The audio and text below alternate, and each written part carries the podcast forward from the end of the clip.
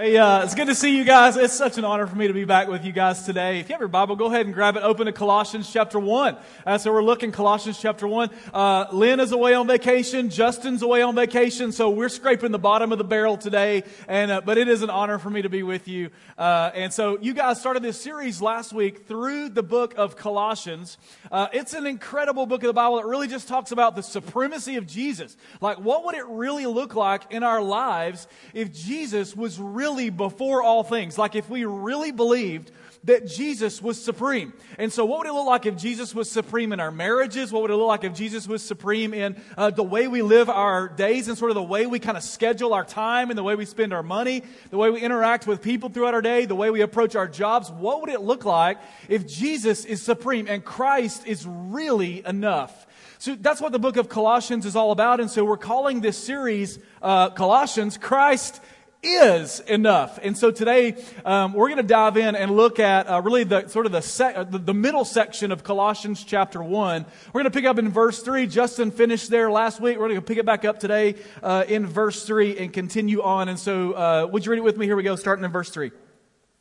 We always thank God the Father uh, of our Lord Jesus Christ when we pray for you since we heard of your faith in Christ Jesus and of the love that you have for all the saints, because of the hope laid up for you in heaven. Of this you have heard before in the word of truth, the gospel, which has come to you, as indeed in the whole world, and it's bearing fruit and increasing, as it also does among you, since the day you heard it and understood the grace of God in truth. Just as you learned it from Epaphras, our beloved fellow servant. He's a faithful minister of Christ uh, on your behalf and has made known to us your love in the Spirit. And so, from the day we heard it, we have not ceased to pray for you. Okay, so here's context for what we just read. I'm going to explain that, and then we're going to pick up from there and move ahead. All right, so uh, the book of Colossians is really a letter that was written by the Apostle Paul to a church in a, a, region called Colossae. All right, now most of Paul's letters in the New Testament he wrote to churches that he planted on his missionary journeys. Colossae is not one of those. Uh, Paul was preaching in Ephesus, which is about 12 miles from Colossae. Uh, there, a person came to Christ named Epaphras, which he just referenced in what we just read. Epaphras came to Christ, went back to what most Bible scholars believe was his home in Colossae, about 12 miles away, shared the gospel, started this church, and now is pastoring this church. When Paul writes the book of Colossians, he, or the letter to the church at Colossae, he's actually about 1,200 miles away in prison in Rome, and he's heard about some things that are going on uh, there in the church. What had happened was, uh, a heresy was beginning to creep its way into the church at Colossae. And the heresy was called syncretism. And basically what that means is that they had sort of kind of, kind of uh, viewed Christianity as almost like a salad bar. Like, I'm going to take a little bit of this and a little bit of that. Oh, that looks good. Let's put some of that on here. Right? And so they kind of created this weird Frankenstein version of Christianity. And that sort of heres- uh, heretical theology was creeping its way into the Colossian church. And so Paul writes this whole letter to say, you know what? Uh, Jesus is supreme. Focus on the gospel. Remember what it really is. Remember what Jesus has really, really done and what a life looks like when he's supreme. So Paul writes this back, and basically what he's just said is, man, We've heard what the gospel has done in you. It's made its way even to where we are, 1,200 miles away. We're hearing about what God is doing in you. We've seen how you've, uh, how, how, it says in verse, um, verse 6, the gospel has, quote, come to you. And then it says uh, later in verse 6 that you have understood the grace of God in truth. I love that phrase. They've understood the grace of God. Some of you know what it's like to really understand the grace of God. The church in Colossae was, uh, man, Colossae before the gospel went there was a, uh, primarily a Gentile area, which means it was primarily pagan. And so what would happen in areas that were primarily pagan was they would uh, build these temples to false gods. And one of the primary things that they would do there in their worship of false gods is they would actually go and have sexual relations with what they called temple prostitutes that were stationed there. That was actually like a part of their worship in that day, right? And, and so what Paul's saying is, man, you've understood the grace of God and truth. In other words, you've understood your, your life used to be like, man, you would leave your family who was longing for you, wanted to spend time with you and your wife and your kids, and you would go almost like you're going to the gym or go to play tennis, just like go do, you know, just going to, just going to do this thing and then come back home. You, you would go and have sex with temple prostitutes and then go back home to your family and you're just family flew apart at the seams because of the things that you were doing, but that was who you were. Now you understand the grace of God.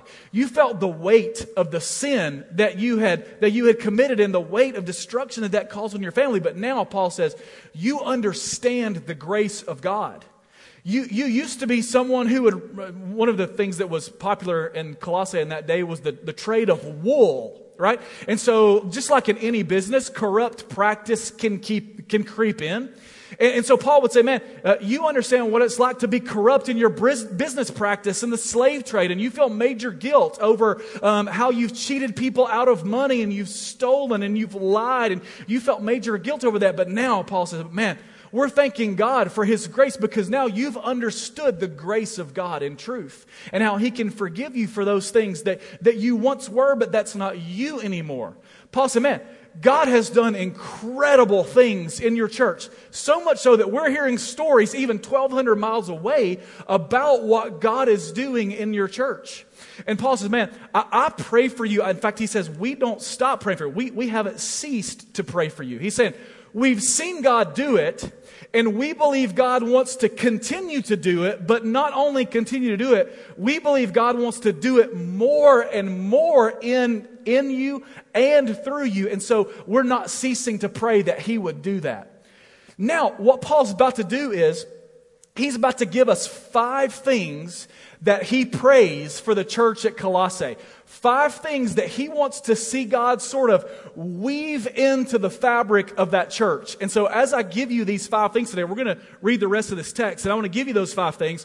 I want to ask you to do two things, okay? I want to ask you to number one, sort of evaluate your heart. Man, are these things woven into the fabric of my heart? That's number one. Evaluate your heart. Uh, I'm going to give you the five things in a second. The second thing I want you to do though is I want you to say, man, not just, I don't just want to evaluate my heart, but also, man, these things can kind of be a model for me, sort of a, sort of a rhythm of my own prayer life. As I pray for my church, I need to pray for these five things that they would be woven into the fabric of my church. Man, the fellowship and, and, and before Two Rivers Baptist Church, over in Two Rivers, and now here in Mount Juliet, God has done incredible things. And so, man, we should pray together in, for, for this faith family that God would continue and not only continue to do great things, but do even greater things. So let's join Paul together, church, in his prayers for Colossae as we pray for this church. All right? So here we go. Let's read the, the, uh, these things that Paul prays.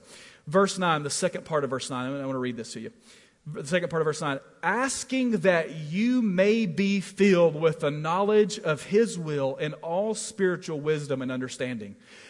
The first thing Paul is praying for them is that they would intimately know Christ. That they would intimately know Christ. Notice he says, may be filled with the knowledge of his will. The word knowledge in the Greek language, is, right here at least, is the word epignosis. Okay? Uh, that's the word in Greek, epignosis. Now, the word for to, to know something in the original language in Greek is, is gnosis. G N O S I S. Gnosis. That's the word. But when you add the prefix epi to the beginning of it, it's almost like you're adding 73 exclamation points and a couple of emojis at the end. Like it's like, it gives it emphasis, right? Like, man, not, not just know, but like really know. The epi like adds intensity, but it also adds um, intimacy. And so Paul is saying here, man, I pray that you would really, really intimately know Christ. What he's saying is, not that we should know a concept, but he's praying that they would know a person. He's not, he's not praying that they would know more God. Like my son Brady, he's nine. He could probably name every player on every NBA basketball team. And so if we were to say about Brady and his knowledge of basketball, we would say, man, Brady knows his basketball, right? What Paul is not doing here is saying, I pray that the Colossian church would know their God. He's not praying that they would know God, know more God. He's praying that they would know God more. Do you see the difference? It's not just knowing a concept, it's knowing a person. Here's the best way to, to illustrate this. Uh, I had one of the great joys of my life about a year and a half ago. I'm going to show you a picture of it right here. Uh, and Tim Tebow told me this was one of the great joys of his life, too. Not, not really. Uh, but actually, in, in that particular, th- this was an event that back when I worked at Lifeway uh, that we did called the main event. And I got, we, we had Tim Tebow come and speak at an event for men. And we had Tim Tebow come and speak. And I got to interview him on the stage after that. That's what this is a picture of. And I was telling somebody earlier, this shirt that he was wearing, like, uh, when, when he would kind of, you know, just normal people when they talk and they kind of do this with their hands, and Tim would do that. And that shirt was so tight on his biceps that I could see the vein in his bicep through his shirt. It was unbelievable. It was unbelievable. So uh, that has nothing to do with the sermon. I just wanted to tell you that because I think it's awesome. Uh, so I had this, uh, I had this opportunity to sit with him and to, to meet him, and, and really, like, he spoke for about 30 minutes, and I spent about 10 minutes with him backstage, and then that was about a 20 minute long interview, and, and that's it. That's the only time I've spent with Tim Tebow right? I've emailed with his uh, publicist and some of his team, but that's the only time I've ever spent with Tim Tebow. My son, though, loves to show that picture to his buddies and tell his friends that their dad is friends with Tim Tebow. That is completely not true, okay? Uh, I'm not friends with Tim Tebow. He is an acquaintance. Like, I, I could tell you when he won the national championship, and I could tell you um, when he won the Heisman Trophy, and I could tell you the three NFL teams he played for, and I could tell you what that vein in his bicep looks like. But I don't know Tim Tebow. Like, I know some Tim Tebow, but I don't know Tim Tebow right? You see the difference? So Paul is not praying that we would just know more about God as a concept. He's praying that we would know God more, intimately and intensely know God. Now, um, what's interesting about this, though, and like by the way, I know that I'm not telling you anything that you don't already know. Well, Chris, are you saying that? Are, do you really think we didn't know that we should know God more? Like, do you really believe that? I, no, I know that you know that. Let me show you what this passage says, and uh, because because I want to give you, speak to you pastorally for just a moment about this concept. Okay, notice that it says, "Asking that you may be filled." Notice that he says that at the end of verse nine, that you may be filled. What he's implying there, that he really didn't say, but he's implying in what he said, is that currently you are not filled. But he's praying that you may be filled. He, his implication here is that Christianity is not something you arrive at, but Christianity is sort of a, a, trajectory that you set the course of your life on, and you keep pursuing with more and more intensity as the days go by. That Christianity is a progressive thing. Um, Charles Spurgeon, one of the great preachers of generations past, said it this way He said, Nobody outgrows Scripture, it only widens and deepens with age. Spurgeon's saying it this way He said, Man, once you get to know God at one level of intimacy, that it's almost like the parts of a telescope, the sections of a telescope that pull out. Like once you kind of see, you get one, then another one comes out, another one comes out. And there's this progressive, deeper, wider intimacy with God that comes in, a, in, in Christianity that it's progressive over time.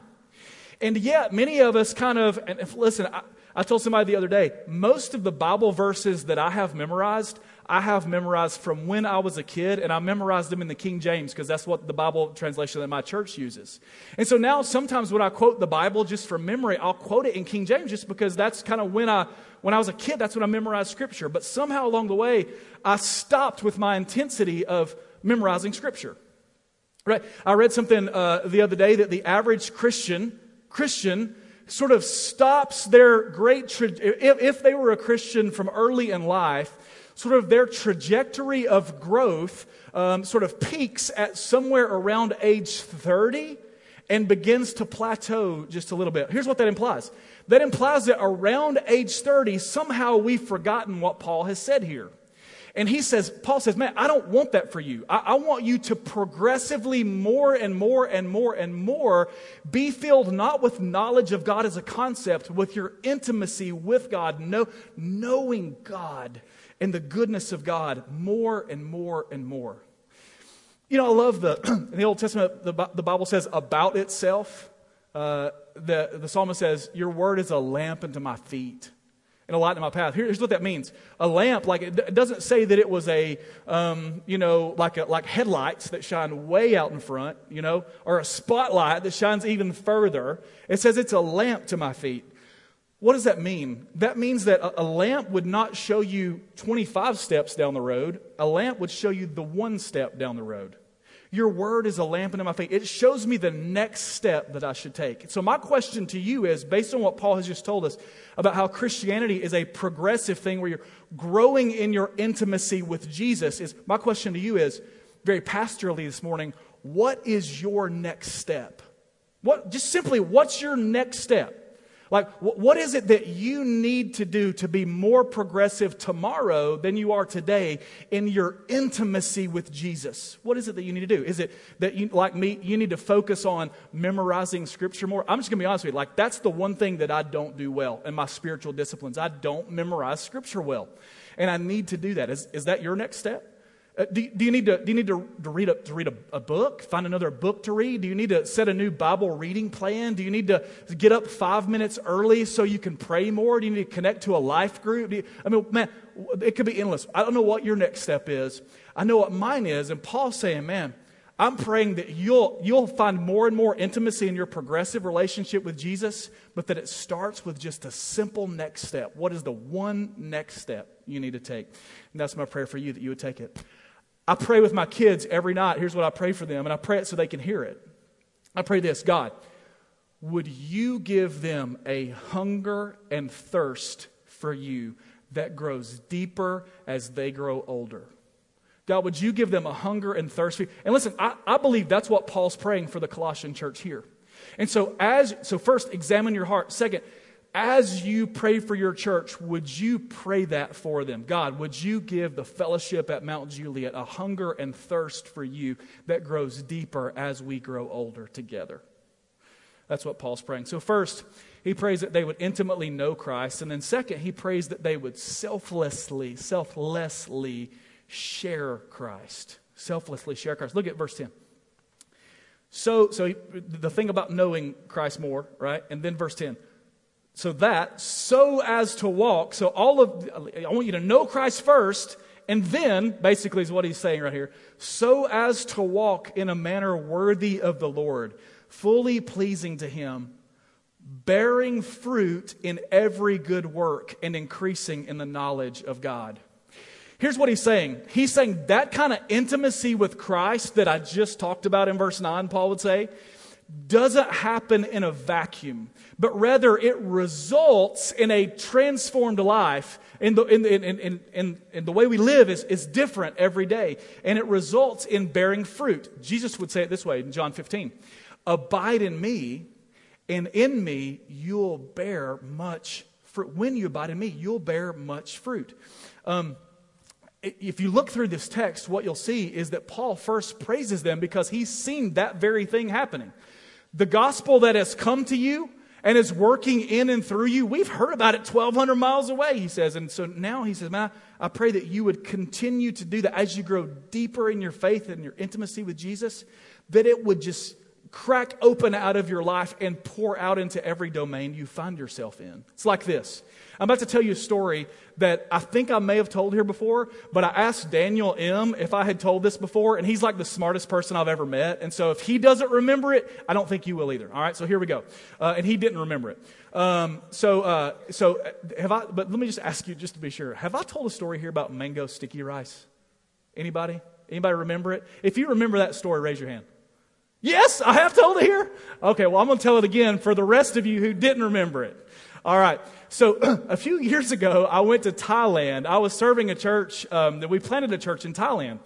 And I went to Bangkok to train some of our staff and our pastors that we'd sent over there.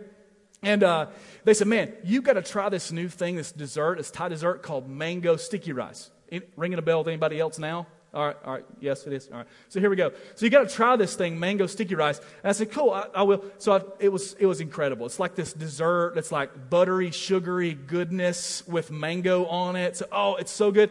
And so it was amazing. And so, literally, the next day, I went back, got ma- more mango sticky rice at the airport. On the way out, I man, can we, is there mango sticky rice in this airport? And there was. So I bought two of them, one to eat then, one to eat on the plane on the way back to the states. I loved it so much. Got back home, and I told, first thing I told my wife was, "How was your trip, Chris? It was awesome." Uh, the Lord's doing cool things in our church in Bangkok. Now, mango sticky rice is just amazing, right? And I'm telling her all about it. And then we find it at a local restaurant in Smyrna, which is where I was serving at the time. And we, and, and then I tell some of our staff at our church there about this mango sticky rice. And so now they're like, well, let's go have some. So we did. And now Eddie, who was our group's pastor there, every time uh, he has mango sticky rice, he'll text me a picture of the mango sticky rice because it's so impacted his life. Now, remember the story now? Anybody? All right. So, so here, here's the deal. What Paul is saying is that when God impacts your life, and you have deep and resonant intimacy with Him, you can't help but it spill out on everybody around you. You can't help it. When something's impacted you like mango sticky rice impacted me, you want to, you're a natural evangelist for it. You can't help it, right?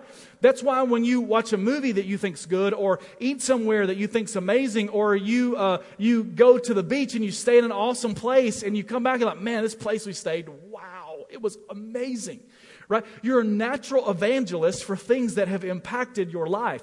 And so Paul says, he, it's no accident that he puts this intimacy with Christ thing first, because what he's saying is, when you have that kind of intimacy, it naturally spills over into you selflessly sharing, Christ, being an evangelist with everybody around you about this thing that has deeply impacted you. And so Paul said, man, I'm praying that for you, that you would find that kind of intimacy with me, that it just naturally spills over in you selflessly sharing Christ with everybody around you. Do you see that concept? This is the same thing, really, the same idea that Paul would say in 2 Corinthians chapter 5. In 2 Corinthians chapter 5, he's, man, you're not who you used to be. You're a new, 518. Remember, the old things have passed away. Behold, all things have become new. You're a new creation. Then he would go on later in that, that uh, same chapter and he would say, You're an ambassador for Christ, God making his appeal through you. Here is the same, it's the same idea. Man, God has made you new and you're not who you used to be, and it, you feel the weight of it so much that you naturally live as an ambassador wherever you go for the sake of the gospel. And so Paul prays for the Colossian church that they would be that. Our prayer for you is, and man, I would ask you that, that your prayer for each other is that wherever you go, the goodness of Jesus and the gospel that we know is true spills out around us. So that what happens is you kind of become this um, um, sort of undercover, maybe not even undercover, but sort of this undercover person who's stealthily infiltrating the domains that you find yourself in every day with the gospel of Jesus. Because that's the way God's designed this whole thing to work. See, there are currently about seven and a half billion people, seven billion ish people in the world. Uh, about four and a half billion of those people don't know Jesus. And God has wired this whole thing that His glory would be multiplied and the gospel would be spread through people who have deep and resonating, growing, uh, um, progressive intimacy with Jesus in a way that spills out of you in the way you talk and the way you act to those people who've not yet heard of the goodness of Jesus. So God has placed you exactly where you are uh, in your school, in your workplace, in your neighborhood, uh, on your, um, you know, your, your kids' sports teams, or in the HOA that you're in, or in this, you know, the, the, the week that you're on vacation this summer, specifically at that place at that time, so that this would happen through you so that you would selflessly share the goodness of Jesus because of the way the goodness of Jesus has impacted you. It would just spill over naturally. So Paul says, Man, I'm praying that for you. It's already been happening. I'm praying that it'll happen more and more and more. And sometimes we think, man, I, am just, I, am too, I'm too young for that, or I'm too old for that. And I want to tell you one story. Um, there's this guy that actually was at the church that I used to serve, and his name's, his name's Benny. And Benny was 70 years old. He had retired, and he said, man, uh, his exact phrase was, I want to die with my boots on. That's what he said. I want to die with my boots on. What he meant is, I don't want to go somewhere and just live in a retirement community and play golf every day. I want to, I want to live up until my very last breath, giving my life for the sake of the goodness of Jesus because he's so impacted me. And so Benny sold most of what he had and moved to India so he could be a chaplain in a hospital in India so he could take, infiltrate India and that hospital specifically with the goodness of Jesus that had so impacted him.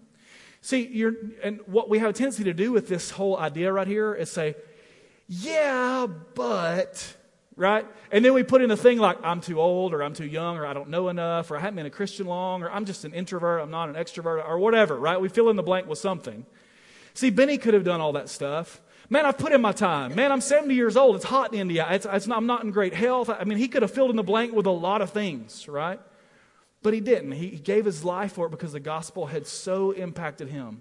And so Paul says, man, don't fill in the blank with an excuse. Fill in the blank with the goodness of Jesus. Which, by the way, really leads us to the next thing.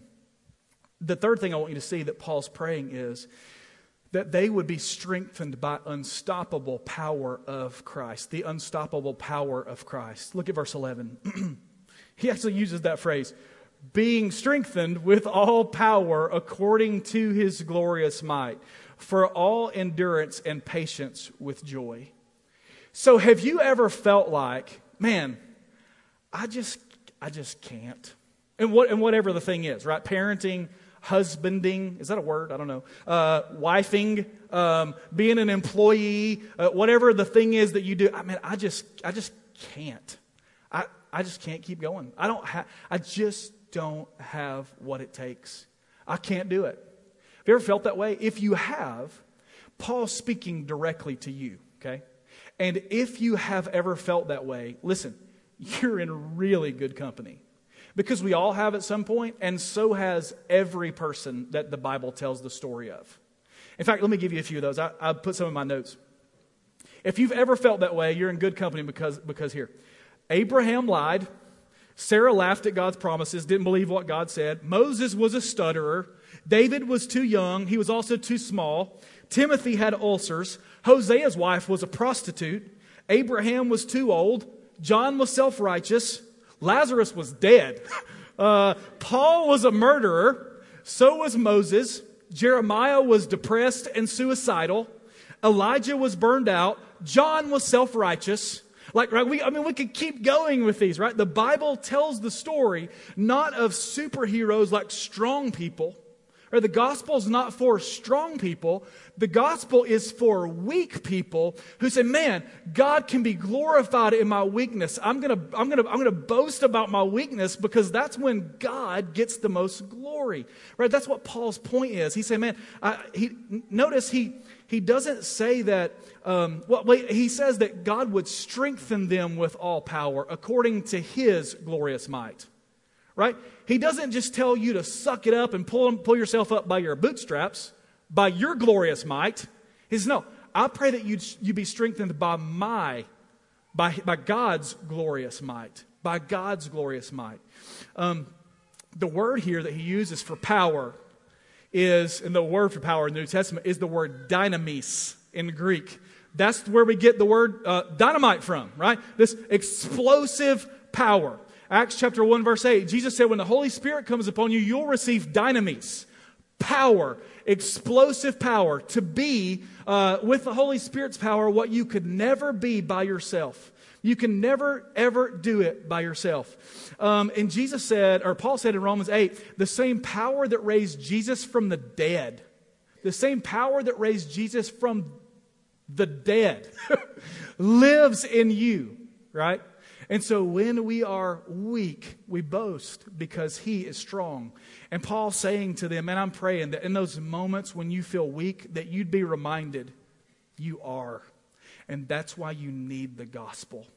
And to just rest in the presence of God and the overwhelming um, sort of uh, feeling of knowing that you can be strengthened by God and His dynamis, His explosive power in you. This, which really leads us to the next thing.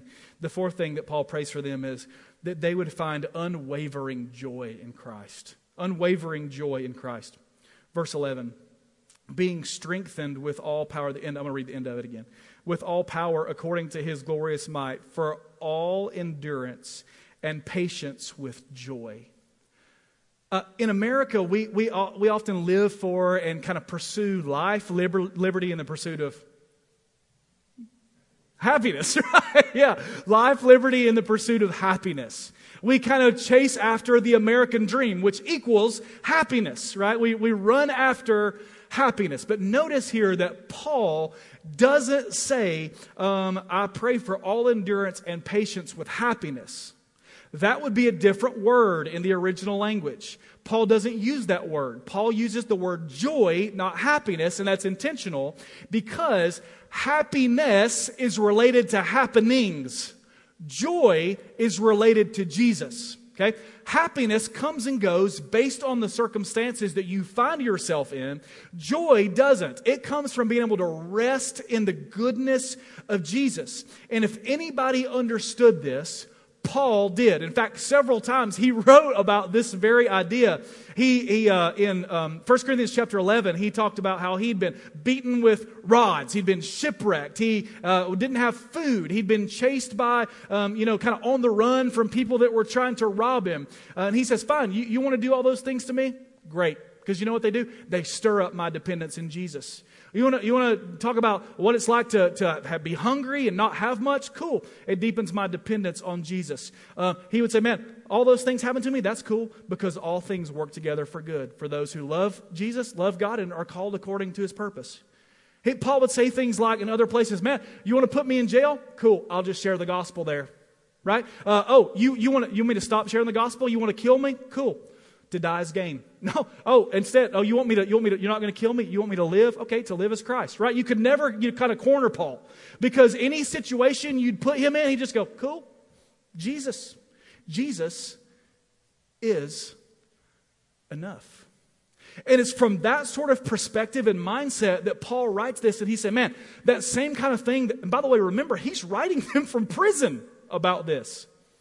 And most Bible scholars believe not just prison, but like the darkest, lowest, deepest part of prison, the, the, the, bottom of the prison, which is where all the sewage would run, and it was just the worst part that you could possibly imagine of it's not just behind bars, right? And you get three meals a day and you got air conditioning in there. Like it was the, the absolute worst part of the prison that he was in.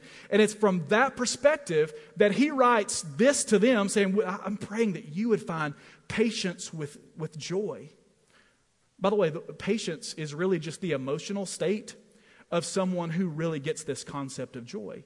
And so if you're someone who would go, man, I'm just an impatient person, there's something about joy that you don't yet understand.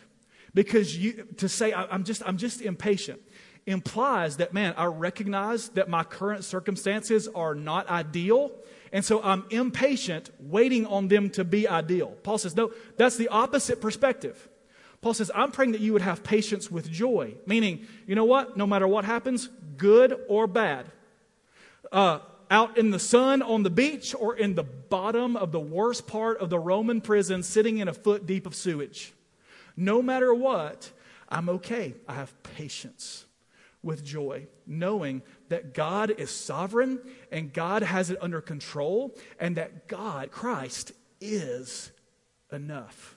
So he says, I'm praying that you'd have unwavering joy in Christ. And then finally, we'll wrap it up here.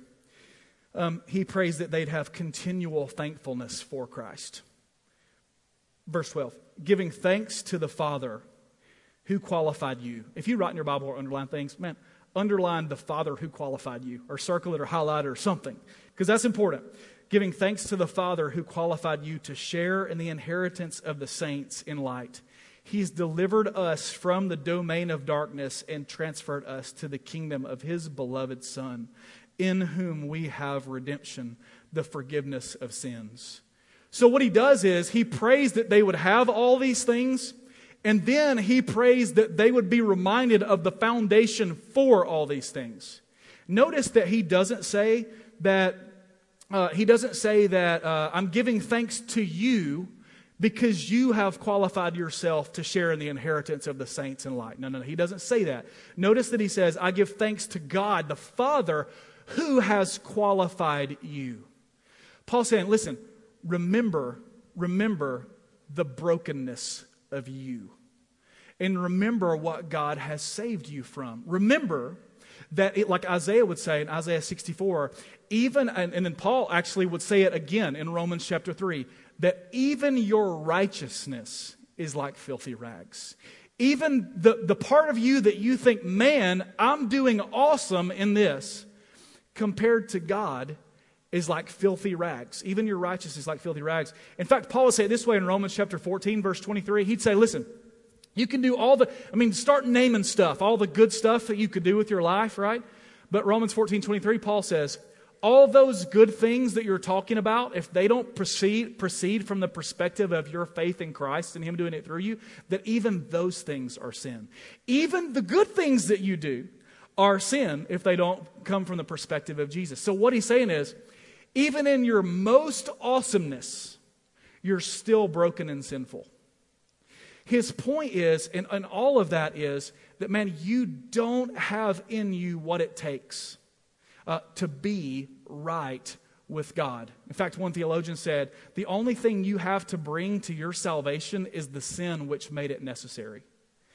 Um, and man, so, the, and the opposite of sort of that perspective, it, he, basically, he's pointing them away from trying to manage their own sin. We often do that. We try to manage our sin. And one of my favorite preachers sort of talks about this idea of sin management this way. He said it's kind of like a beach ball that if you're at the beach and you're all, you know, gelled up with sunscreen and you've got this beach ball, it's like this size, and you're trying to hold it under the water. If you've ever tried to do that before, you're all gelled up and so you're slippery anyway, which makes the beach ball slippery. And you try to hold it down and you can hold it for a little while, right? You count to five or whatever. And if you make it to five, you're awesome, but you won't probably because it's so slippery and that ball just it pops right back up out of the water. You've all done that before or seen somebody do it or can picture it right now, right? And so uh, the preacher I'm talking about describes sin management that way. He says, man, you can do it for a little while, but you don't have in you what it takes to do that long term. Your righteousness is like filthy rags. You can't continue to do it. You just can't do it. And if you've ever been to youth camp when you were in high school, and taken some CDs and broken them and throw them in the fire or nailed some stuff to the cross that you wanted to stop doing or whatever it is, you know that this concept's true because what you know is after you did that and broke those CDs, you came right back home and went and bought them again in four weeks, right? Or whatever, right? I mean, that, that's what we all, that's what we did. We, we tried to manage our sin and we can't, we can't do that. We can't. We don't have in us what it takes. And Paul says, be reminded, be reminded that it is God who qualified you. It's God who did his work. In fact, if you look all throughout this section of scripture that we've read today, you see that Paul is continually giving thanks to God for his work in them.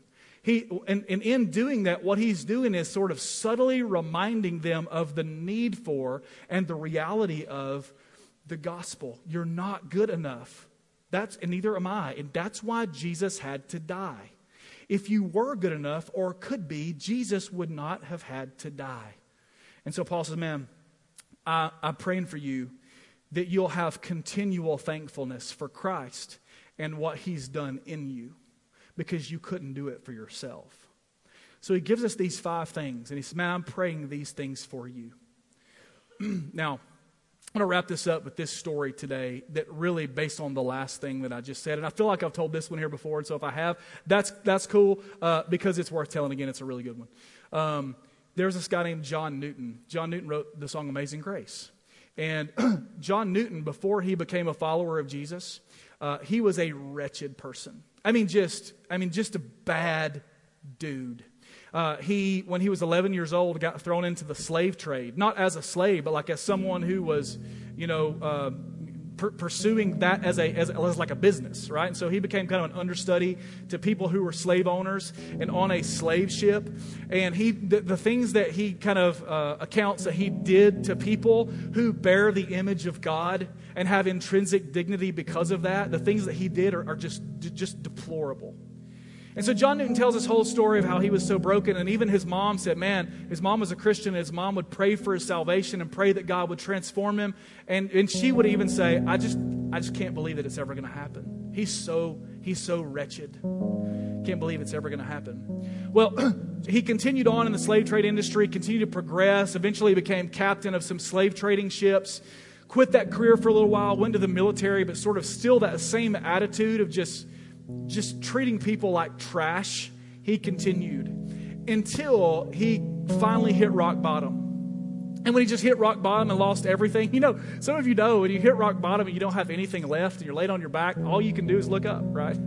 And that's what John Newton did. And he saw the goodness of God and he saw that his right, even his attempts to be good, his righteousness were like filthy rags. And he didn't have in him what it took to, to be good or to, to be right with God or any of those things. And so he came to faith in Christ. He actually became a pastor uh, and gave the rest of his life to ministry and to helping people that were caught in the junk that he had once found himself in. And so it's sort of from that perspective that he wrote the amazing song that we know, Amazing Grace. How sweet the sound that saved a wretch like me. That's powerful, isn't it? Makes you change the way you sing that song and think about the lyrics of that song the end of his life, his family was gathered around and he had lost most of his memory. His family gathered around only a few days before he died. Um, he kind of became lucid again. And uh, he, he said this He said, My memory is fading. I don't remember many things, but two things I remember. I am a great sinner, but God is a great Savior. See, that's what Paul's saying that they would remember. Remember that God, they are a great sinner, but God is a great Savior. And so today, with those five things that we prayed, especially that last one, kind of from that perspective, I want us to sing and respond, recognizing that God is a great Savior. That should stir up worship and delight in Jesus in you if you can resonate with the fact that you too are a great sinner, but God is a great Savior. So that's my prayer for us. I'm going to pray to that end. We're going to stand and we're going to sing and worship together. All right, let's do that. God, would you uh, would you burn into our souls these five things?